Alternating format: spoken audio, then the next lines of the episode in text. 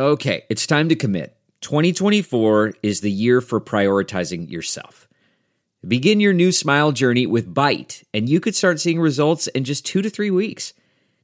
Just order your at home impression kit today for only $14.95 at Byte.com. Byte clear liners are doctor directed and delivered to your door. Treatment costs thousands less than braces, plus, they offer financing options, accept eligible insurance, and you could pay with your HSA, FSA. Get 80% off your impression kit when you use code WONDERY at Byte.com. That's B-Y-T-E dot com. Start your confidence journey today with Byte. Man, that sunset is gorgeous. Grill, patio, sunset. Hard to get better than that. Unless you're browsing Carvana's inventory while you soak it all in. Oh, burger time. So sit back, get comfortable. Carvana's got thousands of cars under $20,000 just waiting for you. I could stay here forever. Carvana, where car buying meets comfort, meets convenience. Download the app or visit Carvana.com today. Here's my favorite rant for the day, excerpted from our podcast, which you can find over at thomhartmann.com. Welcome back. Thom Hartmann here with you. It's the second hour of Anything Goes Friday here on the Thom Hartmann program. I get mail, all right? This, uh, I, I get mail from Donald Trump almost every day. You know, they're, they're, they've got this Trump campaign fund for his 2020 reelection campaign that is being used to pay the legal expenses of his kids for the, the whole Trump Russia investigation. And uh, they're constantly begging for money. Uh, I just got one. Uh, here's the first one. This, this was from, uh, from Donald Trump. The uh, Dear Fred, Yesterday, I toured the prototypes of the wall. I wanted all the major network medias to be forced to show the country that we're serious about delivering on our promise to build the wall. The prototypes are done. Our great American workers are starting, ready to start building. The House has passed our bill to build the wall. Now it's time to get the liberal obstructionists in the Senate to do their job and pass the, our bill. Never forget how powerful your voice is. It's only because of the millions of petitions we sent the, the Democrats that they finally opened up the government after shutting it down to protect illegal immigrants. You were the reason we won in 2016. You will be the reason why one of today's prototypes will become the wall that stops illegal immigration. If we lose our borders, we lose our country. USA, USA, USA, Donald Trump.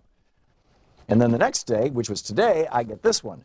Uh, Dear Fred Flintstone, despite what you might hear from the talking heads in the media, this administration is 100% committed to building a wall along the southern border of the United States of America. Now, this, this one, by the way, is not from Trump. This was from Vice President Pence. Now, liberals in the Senate need to hear that you, the American people, are also committed 100% to seeing that critical wall built along the border. I traveled to the U.S. Mexico border and once again saw firsthand how badly we need the wall to stop illegal immigration. I thought it had reversed. I thought people were leaving the country rather than, in any case. Our brave men and women who defend our border know this. Our fellow, fellow American citizens who have fallen victims to crimes of illegal immigration know this. Now, li- I thought illegal immigrants were less likely to commit crimes than native born Americans. Well, I, Mike Pence doesn't know these things. Anyhow, now, liberals in the Senate need to get on board and do what's right for the American people. Proudly say, sign your name to tell Senate liberals to build the wall. And of course, when you click the click, they ask you for money. Another topic that I think is a really big deal that I wanted to share with you, and then I'll pick up your phone calls, it being anything goes Friday after all.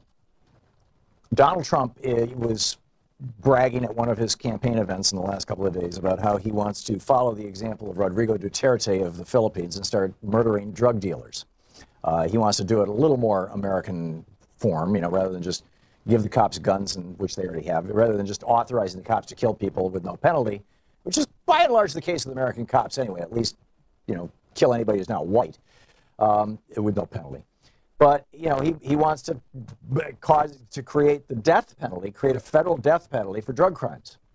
Drug crimes are typically state crimes and applying a federal. I mean, this is just you know it's a it's a mess. Number one, but number two, we are yes, opiate overdoses are now the leading cause of death for people between 25 and 35 years old in the United States.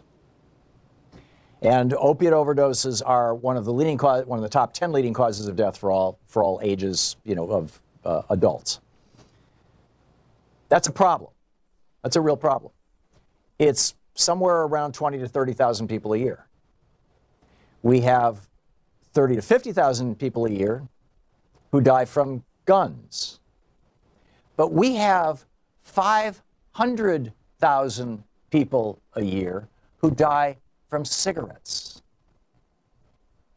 What's the really deadly drug here? Who are the genuine killer drug pushers? Right? Trump talks about, oh, these drug dealers, you know, they might kill, you know, not just one person. I mean, if you kill one person, you know, you go to prison. Yeah, but if you kill 10 people by selling them, you know, fentanyl laced oxycodone, you know, you just get a, you know, a couple of years in jail or sometimes you get out on probation. This was Trump's sales pitch, right?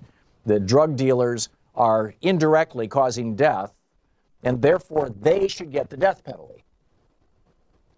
Well, we have five tobacco companies that are killing something short of a half million Americans every single year. And their senior executives are multimillionaires or in some cases even billionaires. Most of them multimillionaires. They have, you know, people who are making millions of dollars in these companies. And they are pushing a drug that is five times more addictive, nicotine, five times more addictive than heroin. And if you just look at raw death numbers, at least 10 times more deadly. So here we've got the drug pushers who are big donors to the Republican Party. Remember, in 2000, Mike Pence, Mike Pence's family, Mike Pence grew up in Indiana, subsidized by a chain of, of 7 Eleven style uh, convenience stores his family owned that were called Tobacco Road. They sold tobacco principally.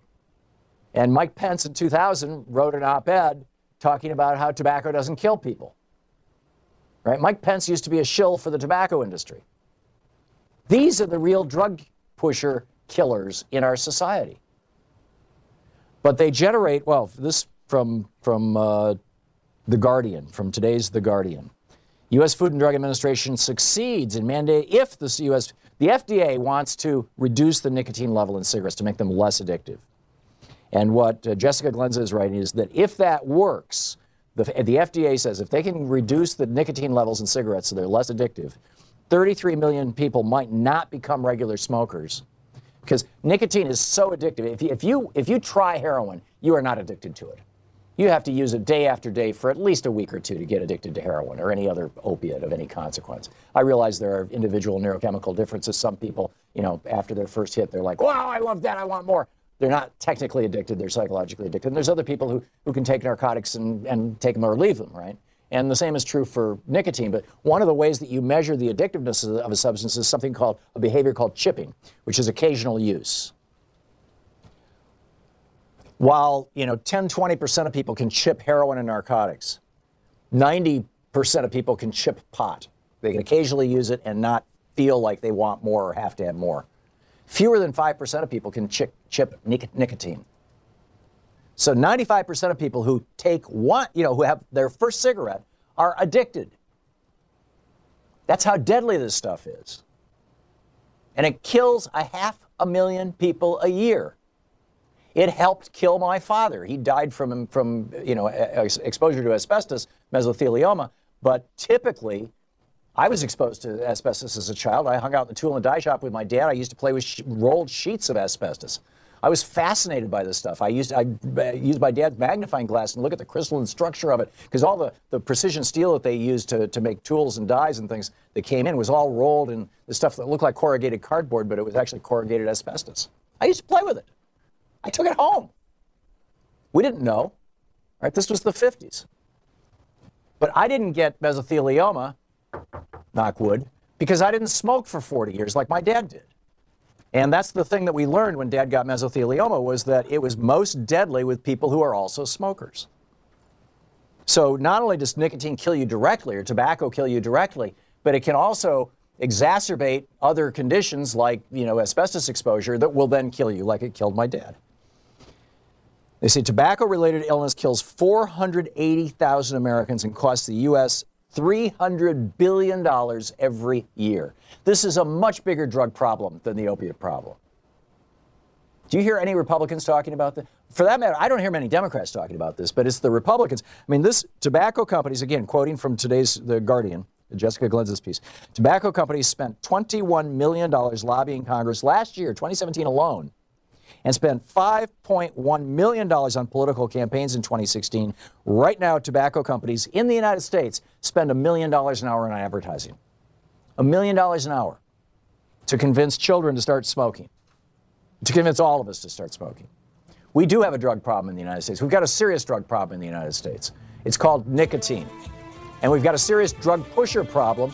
And these drug pushers are rich, rich, rich, filthy rich people. They are morbidly rich.